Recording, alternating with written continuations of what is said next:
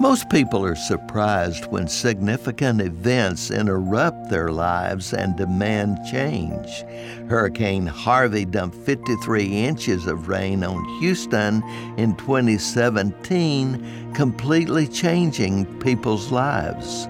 Imagine the apprehension that grasped Herod the Great when three strangers told him they were searching for the future Messiah significant events can effectively disrupt old ways of thinking and believing. God sent Jesus to interrupt an old system to make way for something new. Jesus set in motion a new system called the Good News for changing people's lives. Can celebrating Christmas be life changing for you? Think about it. Merry Christmas and God bless you. I'm Olin Baker.